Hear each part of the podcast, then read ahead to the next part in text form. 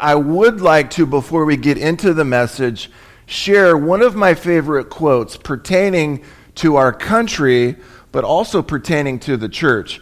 I made these quotes available on the back. I'm the only one that touched them. My hands were sanitized when I printed them and placed them on the table back there. So I'll let you grab them at your discretion if you feel safe. There's enough for everyone here. Um, but it's a, it's a quote taken from a, a French philosopher who came to America after uh, our Revolutionary War, after our Declaration of Independence. He lived from 1805 to 1859. And so we were, you know, we were some years after that uh, in 1776. But in 1840, he wrote a book uh, called Democracy in America. That's the short title version. Remember how books were, the titles were this long? Um, that's the condensed version. But Alexis de Tocqueville said this. It's not going to be on the screen. I'm just going to read it, and this quote is available uh, on a half sheet of paper in the back. He said, when I sought, when I came to America and I sought for the key to the greatness and genius of America in her commodious harbors and in her ample rivers, uh, it was not there. I sought for it in her fertile fields and in her boundless forest, and it was not there. I sought for it in her rich mines and her vast world commerce, and it was not there. I sought for it in her public school system and institutions of learning, and in her democratic Congress, and in her matchless Constitution, and it was not there either. It wasn't until I went into the churches of America and heard her pulpits flame with righteousness did I understand the secret of her genius and her power. America is great because America is good, and if America ever ceases to be good, America will cease to be great. The great experiment, America, that a people would govern themselves and declare that our rights, which are indivisible, inalienable, given to us by God, not government. He sought for that secret. And he's like, how, how can this great experiment even work? And it wasn't until he went into the churches, and not just the pulpit, but the people make up the churches, and did he understand, okay, here's how, here's the secret. And I, and I just want to say that because I might not be able to change the courthouse, the schoolhouse, the White House. I, I might not be able to have a very big impact there at all, and most likely I'm not. But where we can have our impact is in this church, in this community, at the place of work, at your wherever you go to school, wherever you shop and have commerce. You take Christ with you. You you take the secret and the power and the genius of America with you.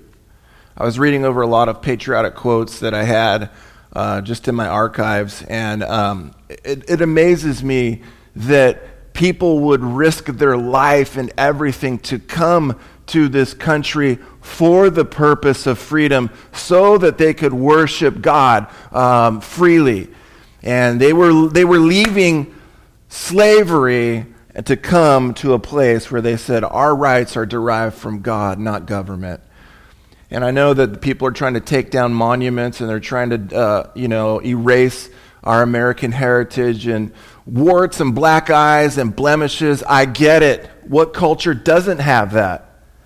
But at least, at least we have a church, we have a God, we have a Bible, we have a freedom that our, our, our rights come from God and not from government, that we could just proclaim the righteousness of Christ, right? And the liberty that's found in Him. And so I just wanted to encourage you that we do have the greatest nation on God's green earth, but the greatness lies within the walls of the, the people within the walls of this building. You're looking at the greatness of America right here. Right? Right here. It bothered me when I saw, this is just all side note, it bothered me when I saw um, someone throwing red paint on a monument to George Washington. That bothered me. Do you realize he was fighting for freedom and when he couldn't get supplies, when he couldn't get help or uh, backup or anything, there was people dying on his watch, just not in combat, just because they're trying to survive. And I read, I read a quote from him. He has many good godly quotes, but they couldn't even get a chaplain to come out to where he was. So you know what George Washington did? He became not only their general, but their pastor. He held church services and prayed with them and read scriptures and, le- and led people to Christ. And you're going to throw, you're going to desecrate a man of God. It just, it bothers me, really. But I understand because uh, people that really hate America or they don't understand America, they really don't. They don't understand our godly heritage, our foundation. Do you realize the first 106 universities out of 108 in our country were Christian? You know, the first book printed in America was the, uh, the Bay of Psalms. And after that was the Bible. I mean, people that want, the people, if you're going to get rid of all the things that made us who we are, right? You're not going to know where we came from, and you're going to be, you're going to bound to repeat it again. So, anyways, um, I appreciate all of those men and women that have served in the armed forces, you know, to protect um, these, uh, these inalienable rights that, that we have. So, um, without reading the Declaration of Independence or the Constitution, which I'd love to do, uh, we're going to read the scriptures. And it's last night. Um, I, you know, the kids were coming back. I came and picked them up uh, down here, and they were out here late in the park and watching fireworks and stuff like that. Adam, uh, before he was going to bed, he says, Dad, I'm praying for you. And he normally does say that on Saturday night. He said, praying for you. And I really respect that and appreciate that about him. But he asked me, he said, Hey, Dad, what's the message uh, that you're, what you're speaking about tomorrow? I said, Well, uh, I love to preach on America and, you know, get all political, but I'm going to refrain from that. I'm going to just continue to go through John. And I'm um, talking about the where, the, where Jesus goes to this wedding and he turns the water into wine. And I said, you know what's interesting about that is the bridegroom who was not equipped or didn't have the supplies to provide for, and these wedding feasts usually lasted about seven days. He wasn't able to provide for the, you know, the, uh, the beverages and the refreshments for all of the people that he was extending hospitality to in this great celebration that he was hosting. That would have been disgraceful and that would have been shameful for the host. So Jesus, his very first miracle, and John only records seven of them. He has a lot of sevens, you know, the seven I ams, and he has seven miracles in the book of John. But the very first one that Jesus does, when he comes out, right? It's been 30 years of just kind of like, okay, you're, this, you're the promised one, you're the deliverer, you're the redeemer, uh, you're the one we've all been waiting for. You're the one all the prophets have been speaking about, even the, the current day prophets, when they were saying, This is the one. He's the, the light of the world, the light of the Gentiles. He's the salvation of Israel. He's the one. What are you doing, Jesus? 30 years. And the very first miracle he does he doesn't heal a blind person. He doesn't raise anyone from the dead. He doesn't make anyone hear again. He doesn't heal a leper colony. He doesn't he doesn't like you know provide money to pay for your taxes. Um, as all of these miracles that he was going to do after this, the very first one he does is he provides wine at a wedding. That's interesting. Is that interesting to you? And I think the big takeaway from this, and I know everyone gets hung, they go right to the wine. Is it intoxicating? And uh, to me, don't get bogged down in that. Look at the heart of the Father. Jesus was waiting from directives from the Father. Okay, I'll start when you want me to start. I'll do what you want me to do. What is it? And then he gets the green light. All right, provide for their creature comforts. Take shame off this host. Acknowledge wedding, a wedding ceremony between a man and a woman is God's first institution that he started. Right?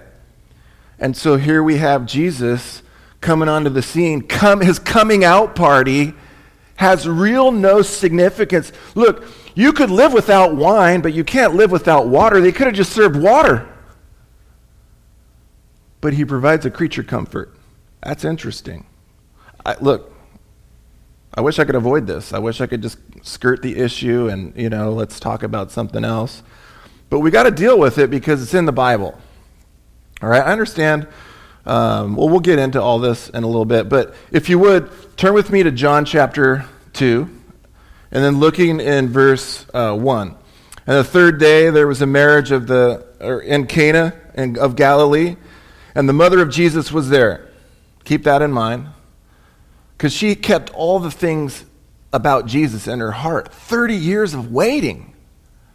And she was the one that had Jesus miraculously. And could you imagine just 30 years of, uh, well, the angel Gabriel told me, I mean, that, you know, my cousin, uh, the priest, uh, I mean, is what's Jesus going when's he going to just really kind of start doing what he came to do? And Jesus and his disciples were both invited to the marriage. And when they had lacked wine, the mother of Jesus said to him, They have no wine. She's not telling him what to do, right? She's just, a, she's just making an observation. And Jesus said unto her, Woman, and this isn't derogatory. I don't want you to, you know, interpret the Bible based on our current culture. Uh, we'll address that in a little bit. What do I have to do with you? My hour has not yet come. In other words, I'll come out, I'll display my glory, I'll reveal who I am when I get when I get the go ahead from headquarters, you know, God God the Father. And his mother said unto his servants, Whatever he says to you, do it. That's a very, very, very important phrase. She knows by faith she has a son that's now a 30 year old man that's very significant, and he hasn't done any miracles. And she's saying, I don't, something about Jesus, because she hid this in her heart, remember, for 30 years.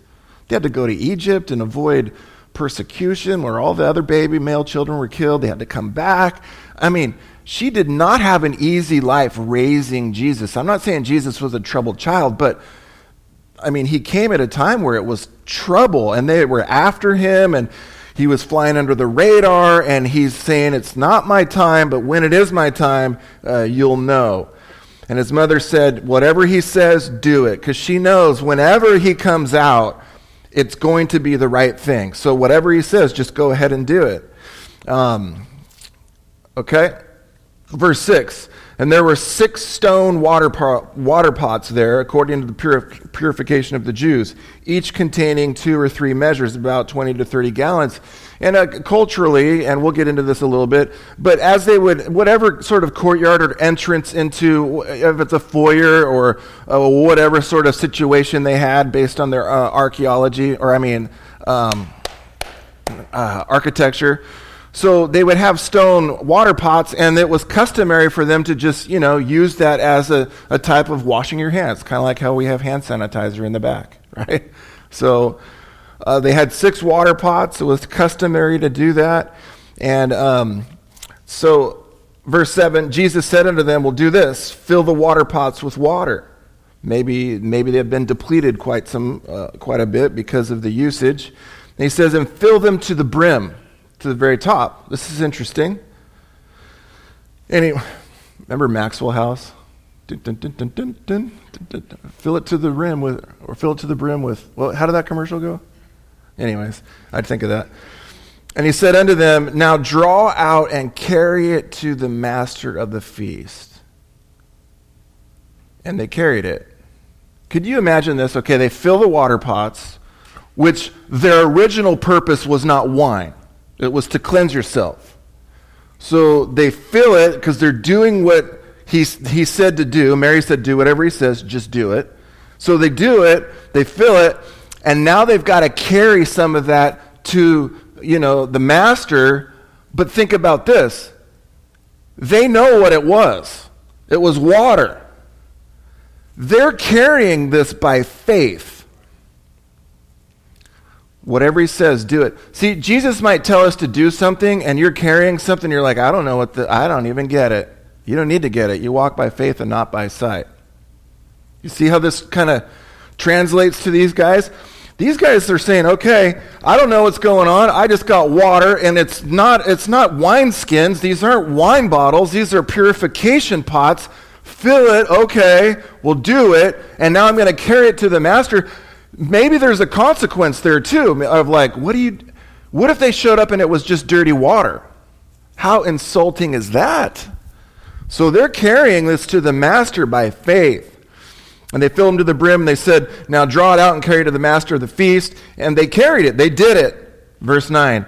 And when the ruler of the feast had tasted the water which was made wine, and did not know where it was from, but the servants who drew the water knew, they're, they're like, I don't know how this miracle happened or when it, you know, converted itself from water to wine.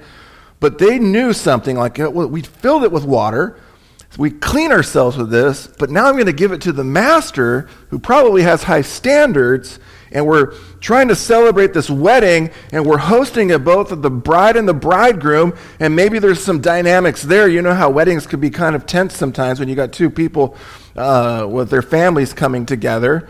Um, and then he said, The master of the house or the feast called the bridegroom.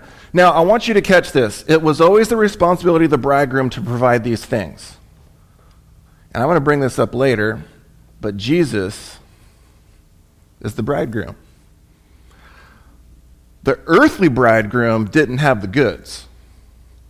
The real bridegroom, right, who really came for the purpose of a wedding, which is to get us, his bride, the church. You see why this is a little bit more significant than healing a blind person? Not that, not that receiving your sight is insignificant. I'm not saying like raising the dead, the lame, the lepers, the deaf, all that.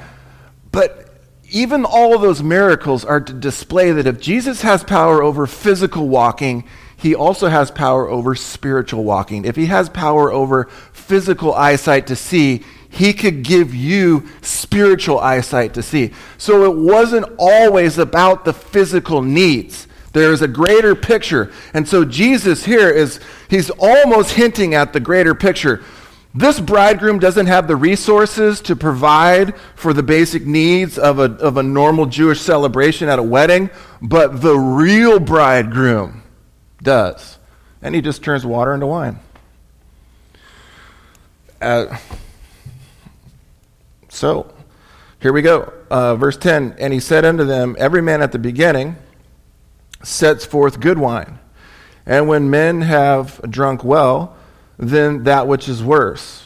But you have kept, say the best till last, right? You have kept the good wine until now.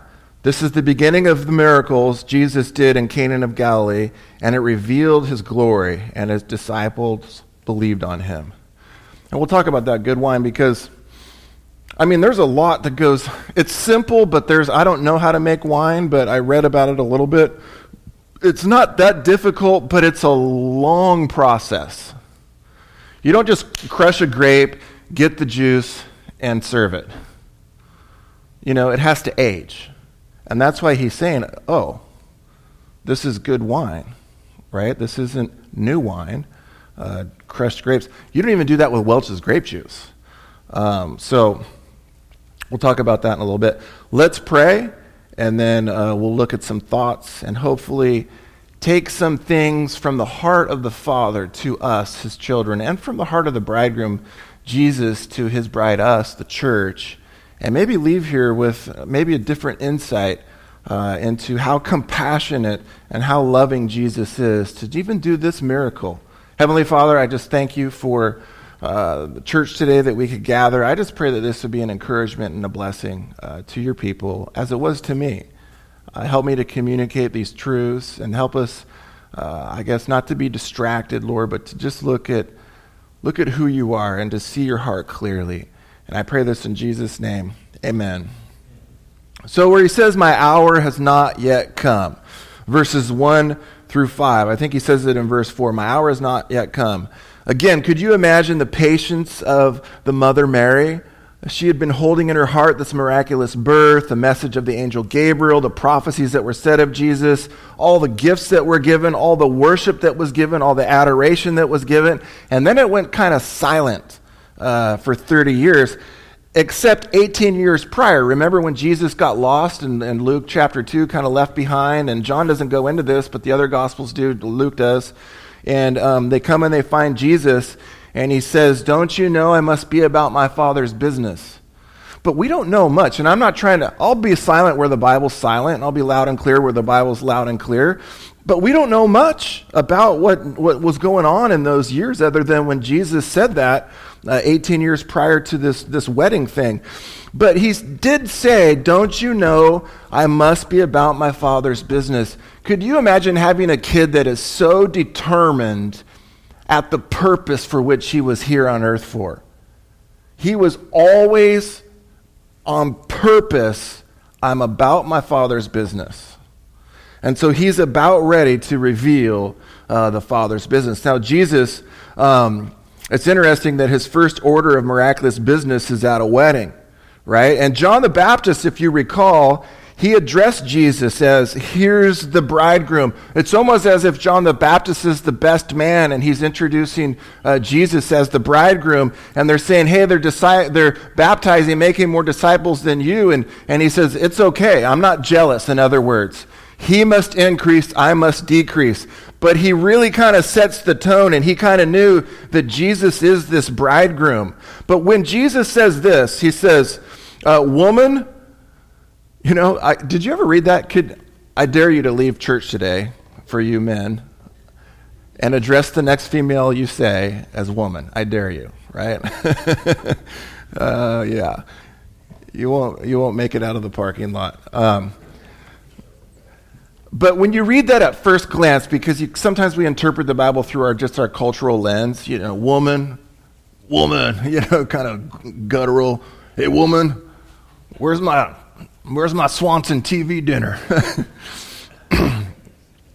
so I don't think it's, it's said in that spirit or in that context. I think Jesus was kindly saying that he moves at his Father's directive according to his will. In fact, I'll use that same phrase in another passage in the same book of John when Jesus is on the cross. Look at John chapter 19 and verse 26. Then, when Jesus saw his mother and the disciple whom he loved standing by, he said to his mother, Woman, behold your son. Does that sound derogatory? Jesus is taking care of the sins of the world. At the same time, he's taking care of the needs of his mother. Do you think that sounds derogatory to you? It was a cultural phrase. When they said woman, um, it wasn't like woman, Swanson TV dinner. It wasn't like that. Woman, where's the remote control? Um, it's not like that at all. Jesus, he loved his mother. He had no disrespect towards his uh, mother. And obviously, when he's on the cross, he's taking care of her as he's taking care of the whole world.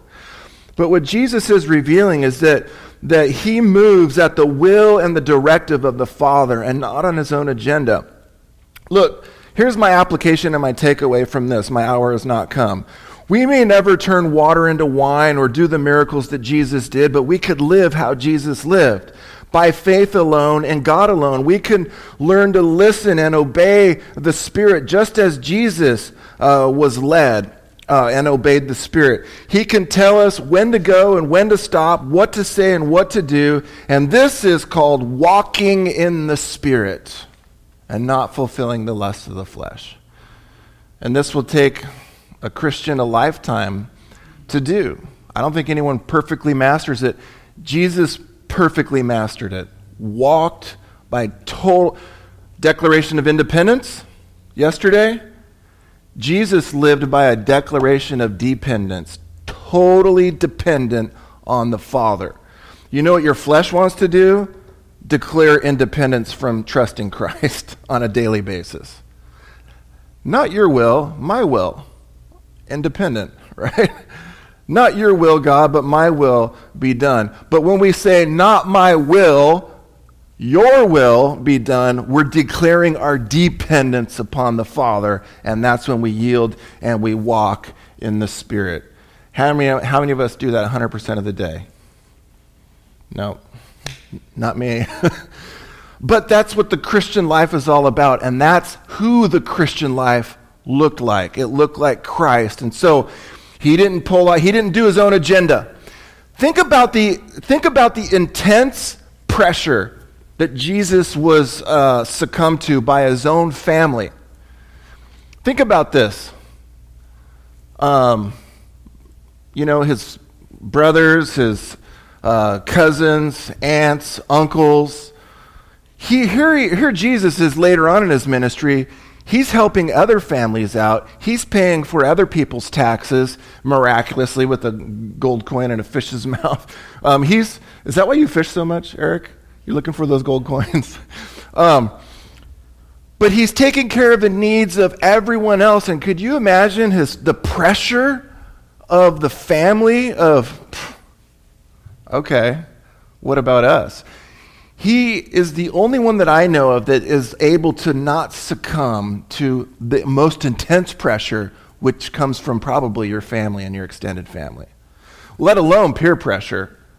He was so dialed into, not my will, your will be done. He was totally dependent on the Father. That's the takeaway that I take away from Jesus waiting, waiting, waiting, waiting, waiting. Mary suggesting something. Jesus checks in with the Father. You remember when Jesus is writing in the sand, and we don't know what he's writing, when the woman was caught in adultery in John 8, we'll get to that later. You know what I think he's doing? I think he's waiting. Father, what do you want me to do? What do you want me to say? Scholars interpret, well, he's writing this, and maybe he's writing the commandments. Maybe he's, I don't, I don't know. The Bible doesn't say. But it seems to me like he's waiting. And Jesus says, The words that I say, they're not my words they're the Father's. The miracles that I do, they're not, they're not by my power, it's by the power of the Father. He waited, he waited, he trusted, he walked by faith, and the Christian life is lived the way Jesus lived it. We're not going to turn water into wine, right? Many of you are like, oh, darn it. Um, we're not going to be able to do that, um, but we could live the way Jesus lived, and that's by faith alone uh, in the Father alone. So, um, and then next we see in these verses where, where Mary says, Whatever he does, do it. Just do it. Nike could take a page out of the Bible. I think they changed this slogan recently. I know this is an old phrase, but they milked it for years. Um, but whatever he says, just do it, right? Just do it you might feel like one of those one of those servants that you're carrying something that doesn't make sense logically and but jesus tells you do it it doesn't have to be logical you know but just do it and then the spiritual uh, application is like whatever he says even if it doesn't make sense to your mind your spirit will, will bear witness and say okay i'll just yield i'll just yield to the will uh, of the lord here's something uh, in seminary that I, I picked up. You ever heard of the Christian Law Association? Well, Dr. David Gibbs, he's an attorney and he represents churches all over. Our, our church supports the Christian Law Association, or did at one time. Um, anyways, he, he debated me. He asked for volunteers, and um, I ignorantly said I would go toe to toe with probably one of the leading attorneys in America for Christian liberties. And um, I didn't win. And he even played the opposite side. I was on the winning side, but he beat me arguing the other side. You know, that's how good he was. so I never forget this, though. Um, and the argument was on whether to have seatbelts in buses or not for children's ministries to go into church. That was the argument. It was a case he was arguing, and he wanted to test it out on us. And so, uh, anyways, so he said this never deny the prompting of the Holy Spirit to do that which is good. And I don't remember all the legal stuff that he, he talked about. I do remember him saying this. And it's kind of stuck with me. Now, all I got to say is this is just do it. If the Holy Spirit is telling you to write that card, write the card. Holy Spirit is telling you to make that call, make the call.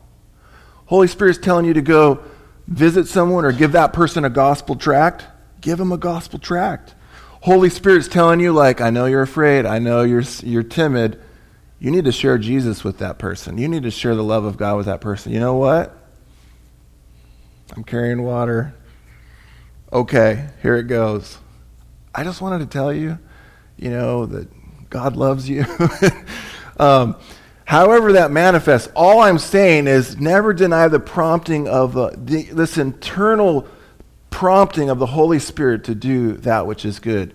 I guarantee you, those of you that have lived like this, and you have, you've never regretted doing what the Spirit's told you, right?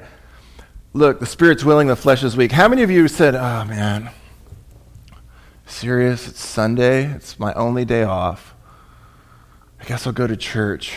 You know, your spirit's saying go to church. Your flesh is like, no, dude. Watch TV, stay in bed. And then you come, and then afterwards you're like, you know what? I'm glad I came. You ever been like that? You ever, it could be with anything, right? That the Spirit is prompting you to do afterwards. You don't regret it when you listen to the Lord. All I'm saying is, whatever He tells you to do, do it. Do it. Just do it by faith. Just do it by faith. Then in verse 6 of our text, John chapter 2, there were six stone water pots according to the purification of the Jews, containing two to three measures, about because it says two and three of these measures, it equals about 20 to 30 gallons. Verse 7 Jesus said to them, Fill the water pots with water, not with wine, not with grape juice that would ferment into wine. Um, and they filled them up to the brim. And Jesus said to them, Now draw out and carry it to the master of the feast. And they carried it.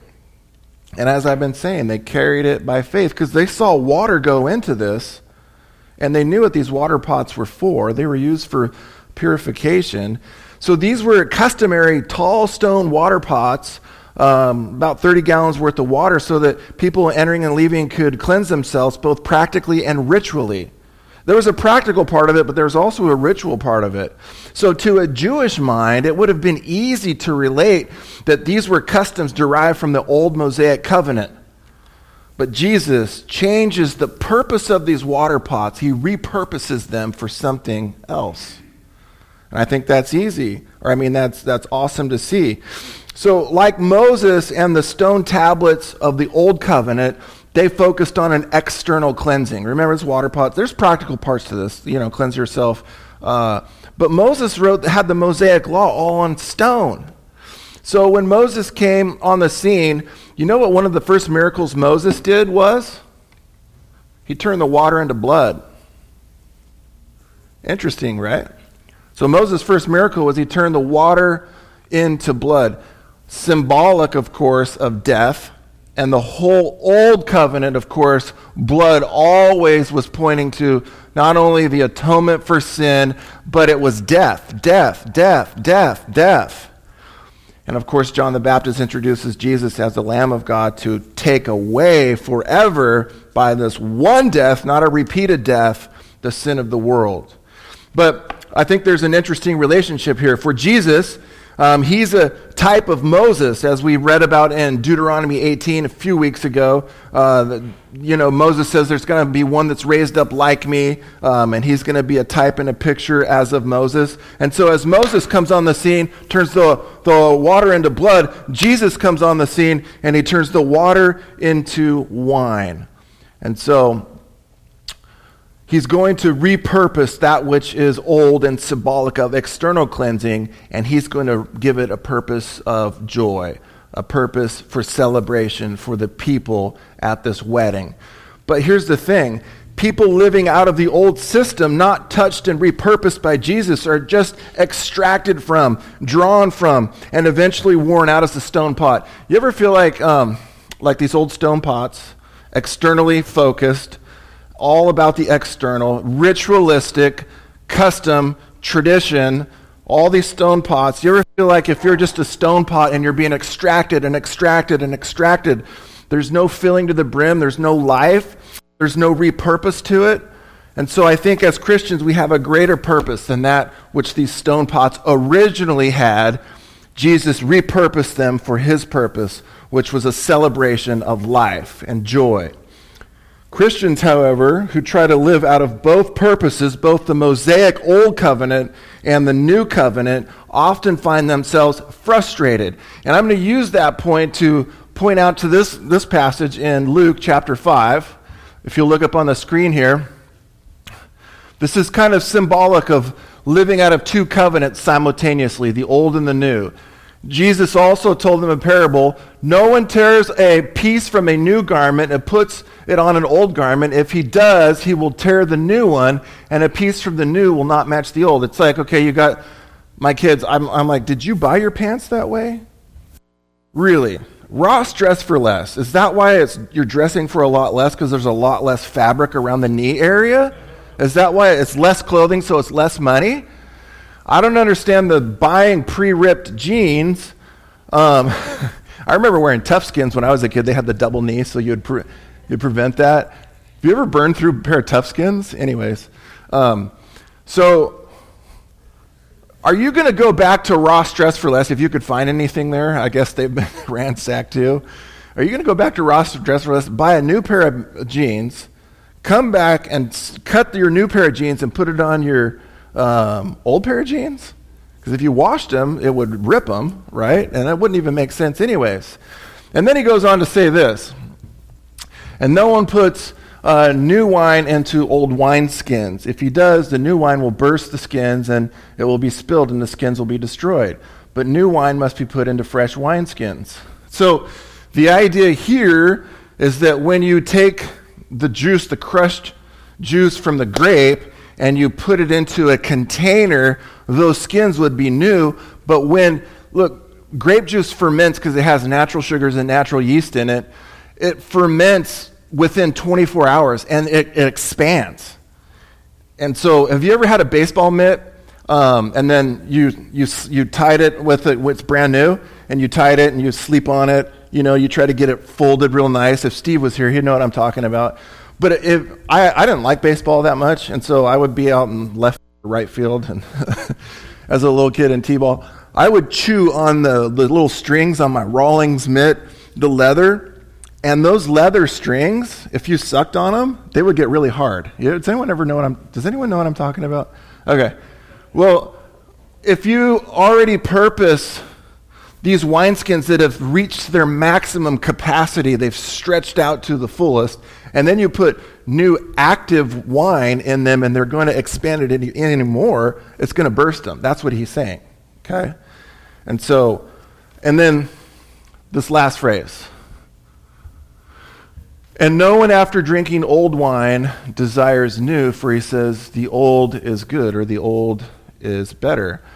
Because it takes about six months, they say, if you're going to make decent wine, um, for you know the fermentation process and the the settling and the aging of all of it uh, to make it good. And so, yeah, because at first it'd be bitter. It wouldn't be, you know, it wouldn't have a body or texture to it. I'm not a sommelier. Is that what they call them? I'm not a sommelier either from Somalia. But what's that called? A, it's funny because in Utah, I guess they had one of the nation's leading sommeliers in a state that prohibits drinking wine for their religious people. I'm like, and supposedly has one of the best collections in all of the country. Because they, yeah, a state that's like 80% LDS Mormon they have a, the, a record, uh, uh they, they drink as much alcohol per capita as any other state. So therefore, they need a state appointed, because they have state liquor stores, a state appointed wine sommelier to taste the wine to make sure it's okay for the citizens that aren't supposed to drink it anyways. Whoa, okay. and he's got one of the best collections. But obviously, you know, um, I don't know wine. Um, so I don't know what's good or bad wine. But I do know this that if it's the older, the better, right? If someone pull off an, uh, like, hey, I have a, I don't even know the difference of the names.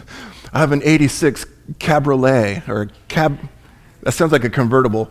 Um, you know, evidently the older is the better. And we know that. And this isn't anything new, right? This has been around for thousands and thousands of years. They've kind of perfected the art of winemaking. But next he says, Jesus says, fill it with water, draw it out, and carry it to the master. So I want us to see the real heart of the matter of this miracle is that Jesus here is simply supporting creature comforts. Whether you think it's intoxicating wine or non intoxicating, I'm not debating that. All I'm saying is like you could live without wine, but you can't uh, live without water. They could have just served water. If you come to our house, you get water. and it's not even cold. It's like we have that water jug. I open the refrigerator. We did, just ask our kids. There's nothing. There's like maybe almond milk once in a while. We can't even have regular milk, um, but it's just water. And so, I want us to see that the real heart of the matter is that Jesus is even taking time out, and his coming out event supports creature comforts. And that might clash with you a little bit, because maybe your view of God is he's a killjoy, right? He's all about not having fun. But to Jesus, he's like, I'm going to take the shame off the host that's extending hospitality, and I'm going to I'm going to turn this water into very, very good old aged wine that they would have said, This is good. It's interesting to me. So, making water into wine was not out of any sort of necessity, it was just purely for a joyful celebration. Look at Psalm 104, puts it this way And wine that makes glad the heart of man, and oil to make his face to shine, and bread which strengthens man's heart. And so, you know, Jesus is supporting creature comforts, the joy of the celebration, and he's also celebrating one man and one woman in marriage that he designed, right? No other formula. There was one man and one woman, and that's what he is supporting, and the celebration that surrounds it. So, Again, I, he didn't heal anyone. He didn't pay for anyone's taxes. He didn't raise any dead. He didn't make the blind to see. He didn't heal the deaf. He didn't cleanse any lepers. He didn't make people walk. Uh, he didn't teach any sermons or give any parables. He just simply provided for the basic, common, joyful celebration of wine at this wedding feast. Okay? He simply gave them an opportunity to celebrate the joyous occasion of marriage, which was his big picture for coming too. So Jesus was also, uh, his verse miracle, revealing his heart towards the people he loves by removing the shame off the host uh, of the party for those who came so far to be involved in it. This would have been an utter embarrassment and a shame to the master of the house and to the bridegroom. It would have set a bad tone. And Jesus says, I'm going to fix this. Don't worry. And this is his first miracle. This is his first miracle. So,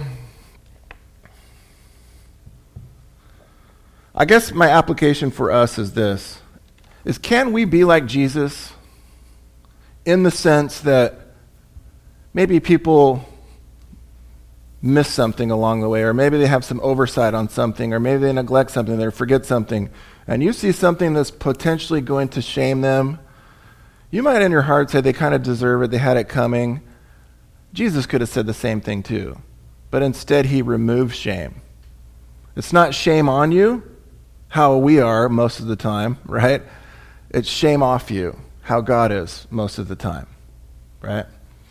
So I just want you to take that away as you as you leave this, you know, day with a shame off you attitude as Jesus had uh, towards people that had some oversight. This is just being gracious. This is just being merciful. This is just the heart of the Father.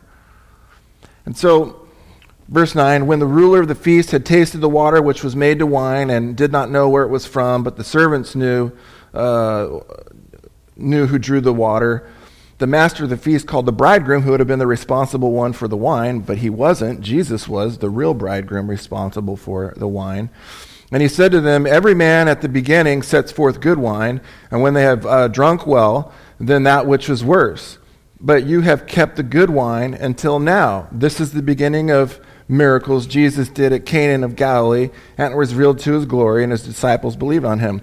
So the water which was made wine, and it was good wine, but almost like in communion, which we were we were on schedule to have, but we're foregoing it because of you know um, uh, social uh, safety concerns and health concerns. But like in communion, how many times have you taken communion and the emphasis has mainly been on the, the juice or the wine, the blood, and very little about the bread, right? That's been my experience at least. And here, I think when we go to this story, we often go right to the wine and ignore the water, right? There's been a lot said about the water, but not a lot said about the water in the, in the recorded words of God, there's a lot said about the water, but we don't hear a lot about the water. John, on the other hand, in his gospel, if I'll give you a tour, I don't know if I have the slide, but if I do, then go ahead and throw it up there, Michael. But just look at uh, look at how John addresses water throughout his gospel. Chapter 1, baptizing with water. Chapter 2, water to wine or water for purification. Chapter 3, Jesus says, unless you're born of the water and of the Spirit, so you need to, you know, your mom's water breaks, that's your physical birth. You receive Jesus, that's your spiritual birth. That's being born again. John 4, the woman at the well. And then Jesus says, You could drink of this and thirst again, but anyone that drinks of me, never thirst. He's talking about living water. John 5, the guy healed at the, the pool of water. John 6, Jesus walks on water, shows that he has control over the physical elements. John chapter 7, Jesus proclaims loud, and he says, Anyone that believes on me, out of his belly shall flow rivers of living water. John 13, he says, uh, he washes their feet with water, and he says, You know, um, uh, love one another. By this shall all people know that you're my disciples. And he uses water as that, that outward display of, of an internal um, uh, affection towards one another. And then in John 1935, out of his side when they stabbed him, and this is, of course, you know, prophetically from Zechariah, he already said this was going to happen, um, that out of his side would come forth blood and water. And so, John, even in his gospel, has a lot to say about water. But let's get to the wine part. I think it was legitimate wine, but I think Jesus was doing it uh, in, in a legitimate way. Here's what I mean He turns water into wine. Could, be, could people have abused the wine? Sure. They could have, totally. Okay, so Jesus, I'm going to I want to point this out to you a little bit. So Jesus makes a lame person to walk again. Could they, with their legs, walk into a store and steal something? Yeah. Uh, that would have been a legitimate use used in an illegitimate way. He heals a blind person. Could that blind person then use their eyes illegitimately and look at someone to lust? Sure. What about the, this is kind, don't forgive me on this, but what about the woman, I thought about this, what about the woman with the issue of blood? She couldn't be physically intimate, you know, with the body parts that that's connected to. But what if after she was healed, she goes out and she's the most promiscuous woman in town? She could have, right? She would have been able to.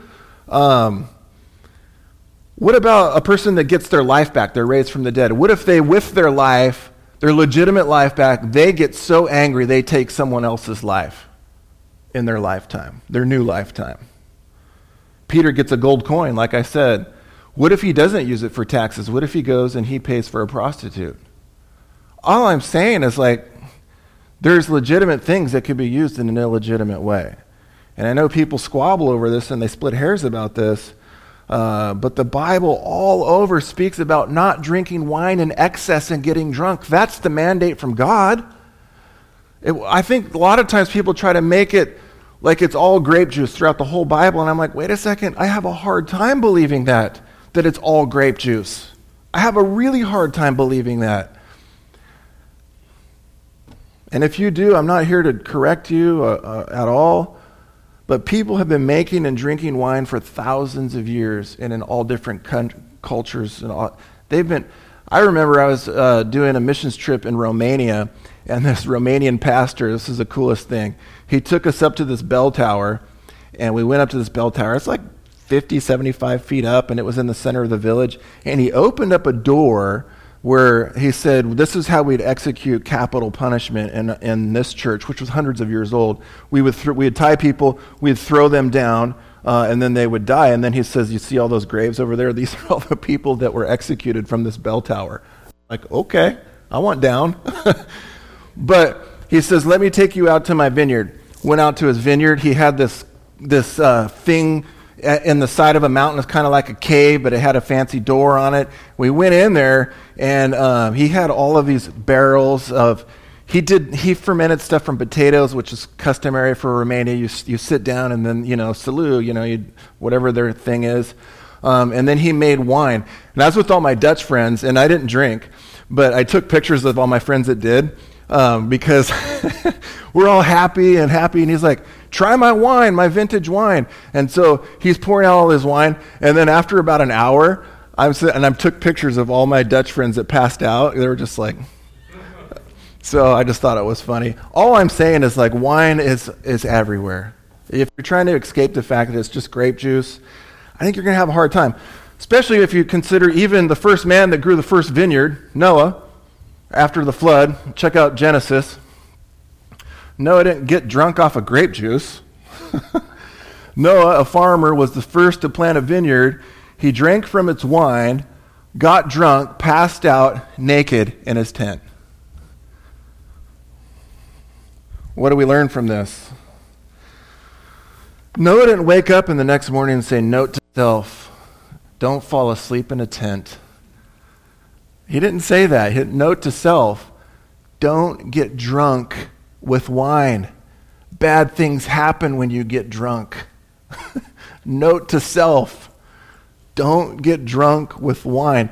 But we can't make his vineyard out to be Welch's grape juice, right? He drank in excess, and that was the problem. So the issue wasn't the wine that he made from his own vineyard.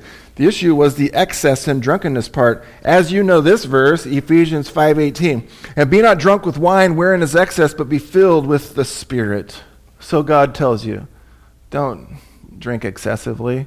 Probably the best policy is not to drink at all, um, but be filled with the Spirit. Because the idea is who's controlling you, wine or the Lord? So I'm not here saying drink wine or don't drink wine. I think the bigger issue, the bigger issue is who is controlling us, wine and spirits or the Holy Spirit.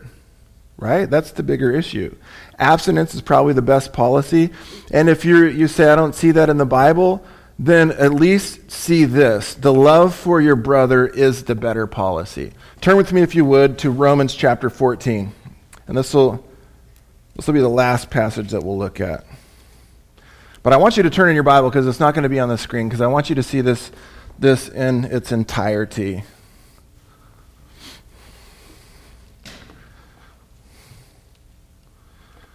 Him that is weak in faith receive, but not to doubtful disputations. For one that believes that he may eat all things, um, another who is weak eats only vegetables or herbs. So let not him that eats despise him that eats not, and let not him which eats not judge him that eats, for God hath received him. Who are you that judges another man's servant? To his own master he stands or falls. Yea, he shall be holden up, uh, for God is able to make him stand. One, one man esteems one day above another, another esteems every day alike. Let every man be fully persuaded in his own mind. Isn't that weird that God just says, okay, you're free to think St. Patrick's Day is the best holiday on the calendar, and you're free not to think it.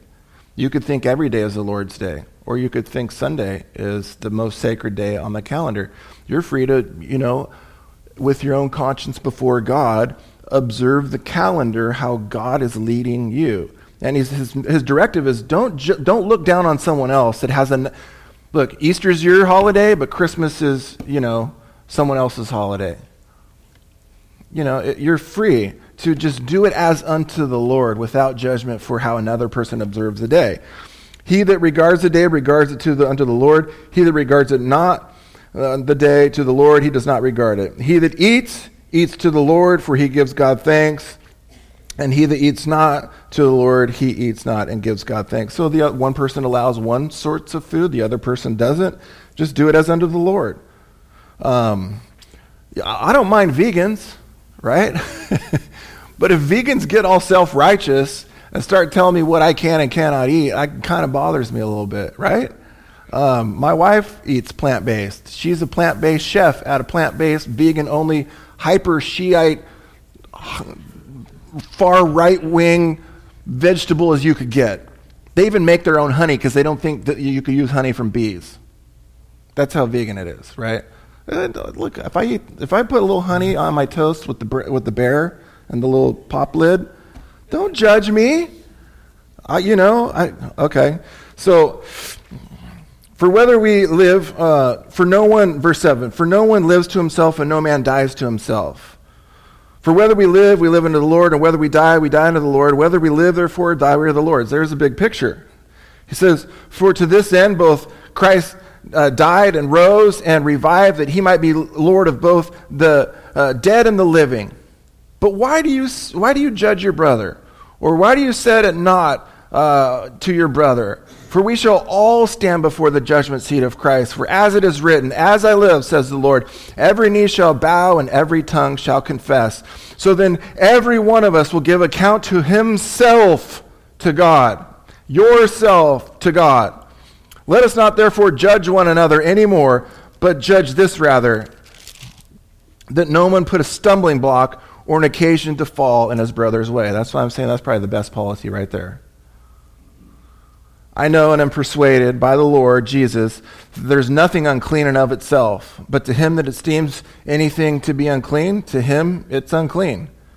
You still think pork and shellfish and you know fish without scales is unclean? That's fine. Do it as unto the Lord. You know, but don't judge those that say, well, in the new covenant, God said it's all clean. Eat in faith. If you if you're doing that, fine. That's totally fine. Do it as unto the Lord.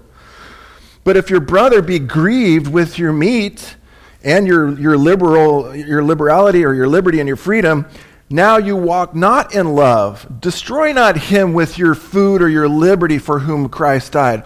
It's not grace in your face. Oh, you don't eat pork and shellfish and catfish. I'm going to have a pork shellfish, catfish, bacon, pork belly, po' boy sandwich dipped in bacon grease. And I'm not going to do that.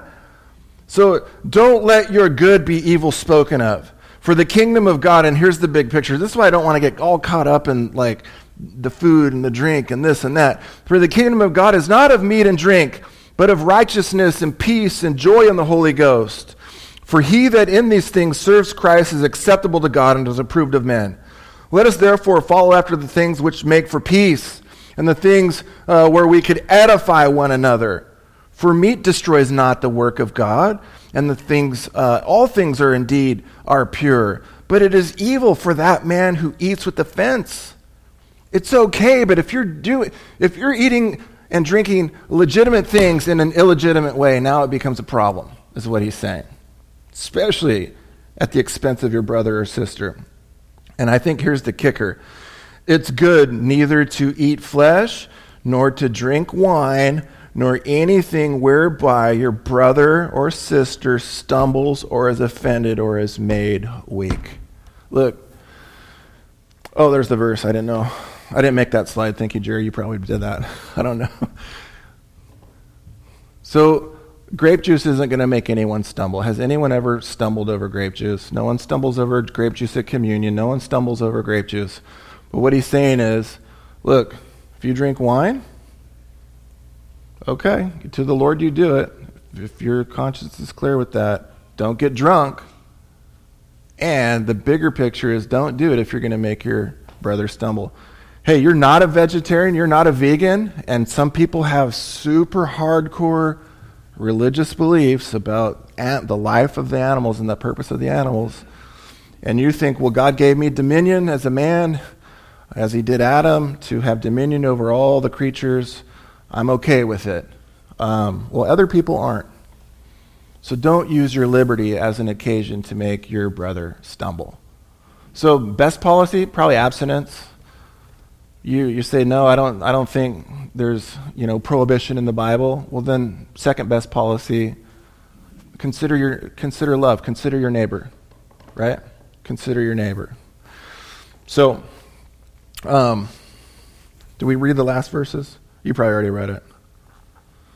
Hast thou faith, have it to yourself before God. Happy is he that condemns not himself in the thing which he allows. He gives you space there but do it as unto the Lord. But don't do it as a stumbling block to your brother. And he that doubts is damned if he eats, but he that eats not in faith, but whatsoever is not of faith is sin. You want to talk about what sin is? There you go. Whatsoever is not of faith is sin. That's the bigger issue, not pork or wine or vegan or not vegan. And uh, we could get all bogged down in the dietary stuff. Um, but you do it in faith as unto the Lord. Whatever you do, do it all to the glory of God. Does it glorify God? Well, I want to close with this. Um, Told you I'm not an expert in wine, but I want to take you on a tour to a winery here. Um, Chateau Ste. Michelle. It's in Woodinville, Washington, and my mom used to work there.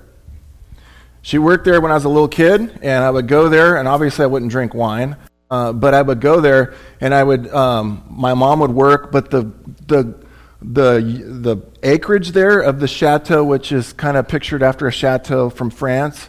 Um, there's acres and acres of just gardens and vineyards. They have these um, salmon pools where they grow in different stages. You know, the small to small, big, medium, large, and I would just I would look at the salmon, I would feed them stuff, and I just watch these salmon, um, just huge salmon. Um, and then it, it, where they store all the wine, it smells weird. Uh, I remember that. It smells kind of weird, but huge. They have oak barrels everywhere. The oak smells good. If you've ever smelled oak barrels, the oak smells really good. So you go in there and it's just aromatic, it's rich, it just it's very distinct. And I remember here, go to the next slide. Go to the next one. Um, there's a picture of inside uh, Chateau Ste. Michelle, It's one of their storing places. But as a little kid, look at how tall those things are. Picture Costco with just barrels and barrels and barrels and barrels of wine. And as a little kid, I remember I got lost there one time and I got freaked out because all I was surrounded by were these oak barrels. Where's my mom? Where's my mom? and it smelled and there was no one there. And I, um, but I do remember this. There was like a um, an area where you could you could buy their you know vintage stuff and all that kind of stuff, but they serve cheese. And if I'm addicted to anything, it's cheese. I'm like a rat with cheese. They had the best cheese, and so I had a fun time there as a kid. Uh, but I will say this: wine, the winemaking process. I never learned how to do it, but from my understanding, some of you might know more than me. You crush the grapes, you remove the pulp from the stems, you strain it into containers, uh, you cover it, you let it sit in, uh, out of sunlight, but these rooms are not cold. You got to understand, they're, be, they're between 70 to 90 degrees Fahrenheit, and they have to be like that for up to years. So you'd think, like, some, I guess, some wine you store cool, some you don't, but when you're aging it, it needs to be above 70 degrees out of direct sunlight. So, um, and then uh, uh, you, grapes that are crushed and put into a container will start to ferment at this temperature within 24 hours. Like I said before, you need to let it age about six months, uh, and the older, the, the longer, the better, supposedly. And I'll go back to Luke 5:39 again, if you'll go to that. And no one after drinking old wine desires new, for he says, the old is good. And I guess that's why old wine is so expensive. Does anyone know like the most expensive bottle of wine, or does anyone know like what a really old wine costs? Hundreds of dollars. I've seen it on movies, right? Bring out the best. Um, so, all I'm trying to say is that whatever your take is on this whole thing of Jesus turning the water into wine, I don't think he was purposing it for people to get drunk and to use something that has been made for thousands and thousands of years, a legitimate beverage used in an illegitimate way. The content of it was probably very little, any, if, if any at all. Uh, I'm not here squabbling about that because I know people have strong feelings, and I don't want to be a stumbling block to anyone. But when you read that they want the old is better, than the new, and Jesus himself is saying that. He's just taking a cultural understanding of how people understand uh, wine. So, in conclusion, this was the beginning of the miracles that Jesus revealed his glory.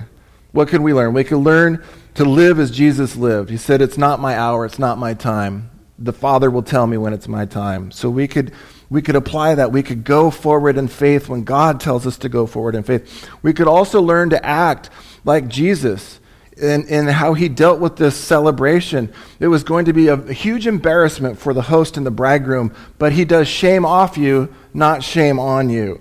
And we could take that with us in all areas of our life. We could also learn that legitimate things can be used in illegitimate ways, and it's best not to be a stumbling block to any, as our policy. We could also know that um, God is not a killjoy. but he delights in marriage, and especially concerning Christ and the church. Amen? Hopefully, I handled that okay. If you do have any questions or concerns, I don't, I'm not an expert. Uh, I'm just trying to share my heart and hopefully reveal the heart of the Father. I just think it's fascinating that Jesus doesn't do any physical healings, He doesn't help anyone. Instead, He takes a wedding celebration. He says, I want you guys to enjoy this celebration. So I'm going to translate this. What could take months, he did it instantaneously. He turned it into good wine, which obviously he said from the other passage is old wine. He made it good. Which it would have been a miracle because how could you make good wine in a matter of seconds? You can't do it. You need to age it forever and ever. but he did it instantly. So let's stand and let's be dismissed in a word of prayer. Heavenly Father, thank you for this church. I thank you that we're your bride. I thank you that the kingdom of God is not of meat and drink, but of righteousness and joy, the presence of the Holy Spirit. Lord, help us to go be the church. Help us to take what you demonstrated at this wedding and help us to see people through your eyes when they're down and out, when they're struggling, when they have needs, that we could we could remove the shame. We could do a shame off you, whereas the world would be quick to judge and do shame on you. So, Lord, help us uh, not to be a stumbling block in whatever we eat or drink. Help us to do whatever we do to the glory of the Lord. And I pray this in Jesus' name. Amen.